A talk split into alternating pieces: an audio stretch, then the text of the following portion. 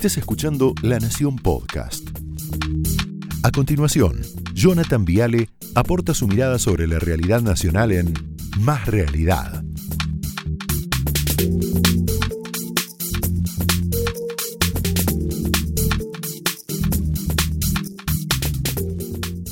Buenas noches, estábamos, ¿eh? yo pensé que no llegábamos, muy bien la técnica, muy bien. Bueno, hay gente que tiene megalomanía, o sea, la obsesión por la grandeza de uno mismo, ¿no? Creerse un dios, creerse un emperador, creerse, qué sé yo, eh, Julio César. Hay gente que tiene cleptomanía, que es la necesidad de el choreo, ¿no? La necesidad permanente de, de afanar, de robar.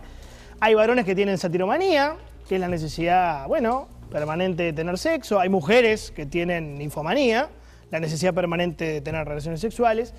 Y también hay gente que no puede parar de mentir, que no puede parar de mentir nunca. Incluso se inventa como realidades paralelas. Esa gente sufre una enfermedad muy fea que se llama mitomanía. Definición de mitómano. El mitómano sería algo así como hacer de la mentira una forma de vida. Dale. Por eso les pido, por eso les pido que el próximo miércoles, que recordamos el Día de las Militancias, tenemos la Plaza de Mayo y celebremos este triunfo como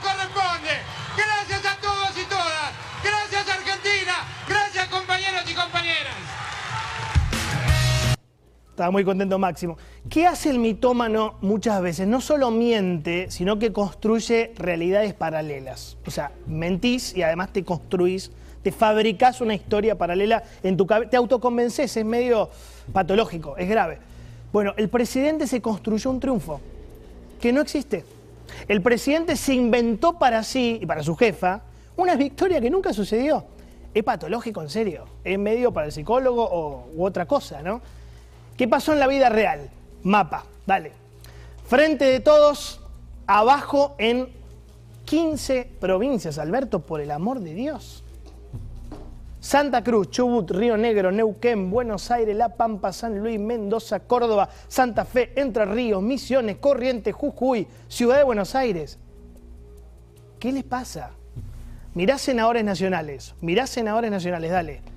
47 a 27, 20 puntos casi 20 puntos. Yo no sé de verdad qué le pasa al presidente. Mirán diputados, ¿tenés diputados? 42 te diría para redondear a 33, 9 puntos. Casi 9 puntos. A ver si entendemos esto porque tiene una dimensión política realmente impresionante. El peronismo fue unido en todo el país y obtuvo apenas un tercio de los votos a nivel nacional. ¿De qué están hablando? Yo entiendo que muchos están un poquito calientes porque, bueno, el kirchnerismo se acercó en la provincia, que es objetivo, es, es así. Pero entendamos esto, porque es mucho más importante, muchachos. Es la peor elección de la historia del peronismo, desde el 83. El justicialismo nunca había recibido semejante cachetazo en la historia de la democracia. Números, siempre datos para comprobar lo que digo, siempre con información. Mira, 83, 40%, 87, 41%, 89, 47%, 93, 43%. Bueno, ahí lo tenés. Mirá, 2003, 2005, 2007, 2009, 2011. Nunca, nunca, pero nunca habían sacado 33% todos unidos. Algo muy fuerte está pasando en todo el país. Con datos hablamos, ¿eh? No es biribiri. Un amigo me decía el otro día, el peronismo, hoy devenido un kirchnerismo, dejó de resolver los problemas a la gente y ahí está. Ahí está. Pero el dato central para mí no es ese, es que el peronismo ha perdido el quórum en el Senado. ¿eh?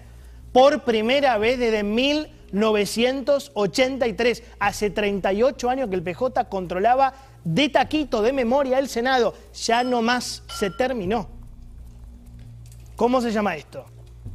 Hoy lo decía Van der Koy y me gustó, es duro.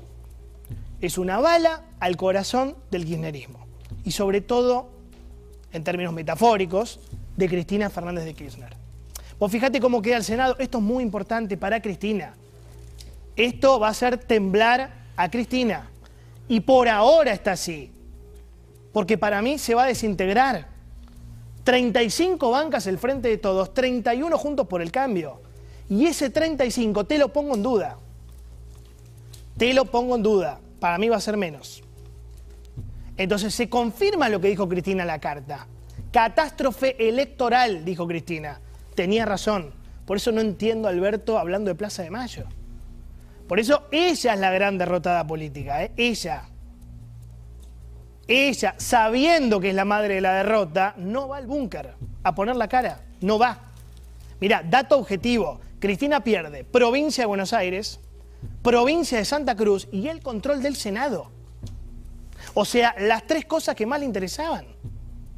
¿En qué se convirtió Cristina? Cristina era la jefa, de alguna manera, total, era la presidenta de la nación, después pasa a ser, fíjate, jefa territorial de la provincia de Buenos Aires, hoy es jefa territorial del conurbano bonaerense. Mirá la involución política de Cristina, es impresionante. No solo eso, fíjate lo que pasó en Santa Cruz, que es su feudo, su lugar en el mundo. Mira, cambia Santa Cruz, 35%. Somos energía para renovar Santa Cruz, 28. Frente de todos, 27. Tercero, el kirchnerismo sale tercero en Santa Cruz después de 30 años. Por eso digo que hablar de triunfo habla de una mitomanía muy importante, habla de un tema patológico muy fuerte, ¿no?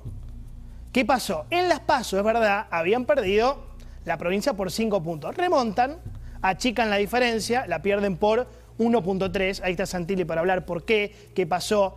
Ahora, en lo fáctico, en lo importante, en lo real, ¿cambia algo? No cambia nada. Es una cuestión de expectativa. La verdad es una cuestión de expectativa. Esperaba más, esperaba más seguramente, ahora lo vamos a hablar. Es una derrota contundente igual. Es un mensaje muy potente de la sociedad diciendo, basta, hasta acá, se terminó. Fíjate cómo lo ven en el mundo, porque digo, mucha contaminación nuestra, la grieta, el periodismo. Vamos al mundo. Financial Times. Gobierno argentino en camino de perder la mayoría en el Senado. Los votantes castigan a la coalición peronista de Alberto por el aumento de la inflación y la pobreza. Uruguay, diario El País. Acá no hay grieta, no hay nada. Otra derrota acá le hizo perder el control en el Senado. ¿De qué habla Alberto Fernández? Mostrame agencia Reuters, dale. Los peronistas argentinos contra las cuerdas. Contundente derrota. Chile, el Mercurio. Oposición argentina triunfa en elecciones legislativas y asesta un duro golpe al kirchnerismo. Mirá, tapa, ¿eh? Tapa el Mercurio. Yo no sé qué diario leyó el de Irigoyen. Leyó Alberto, ¿no? Brasil o Globo. Derrota contra la centro derecha. Fernández pierde el control del Senado en la Argentina. CNN en español. El gobierno de Argentina pierde la mayoría absoluta en el Senado. Muchachos, lea los diarios del mundo por lo menos. Washington Post, indiscutible. La oposición argentina se anota una victoria en las elecciones de medio término. Alguien que le explique al presidente que el gobierno perdió las elecciones por paliza alguien que le explique, que le lea los diarios al kirchnerismo que sufrió la peor derrota de la historia de su partido político. Mirá lo que pasó realmente en la provincia de Buenos Aires. Mirá, porque esto simplifica todo. Ahí está, listo, chao, se terminó la discusión. Está todo pintado de amarillo, menos el conurbano bonaerense, es cierto. Eso es verdad. ¿Cuál es el problema? En la provincia votaron 9.133.000 personas, de las cuales 5.800.000, casi 900.000 viven en el Gran Buenos Aires. Casi dos de cada tres votantes, si mal no calculo, de la provincia son del conurbano. Ahora, ¿vos sabés cuánta plata volcó el gobierno desde las PASO hasta ahora? 125 mil millones de pesos. O sea, 600 millones de dólares.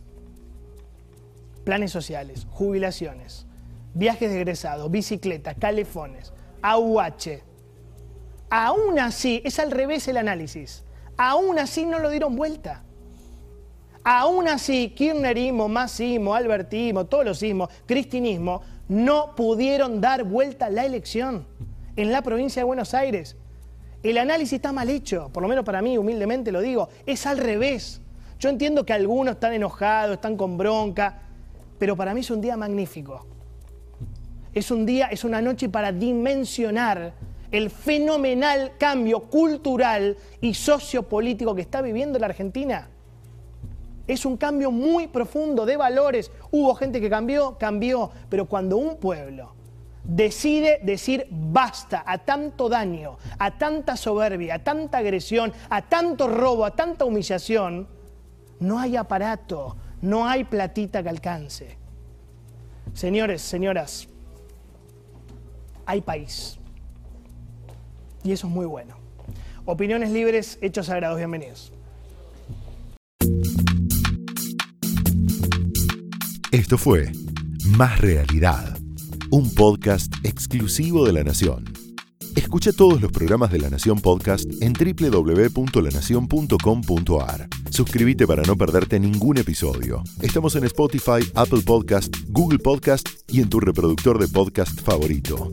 Seguí escuchando La Nación Podcast.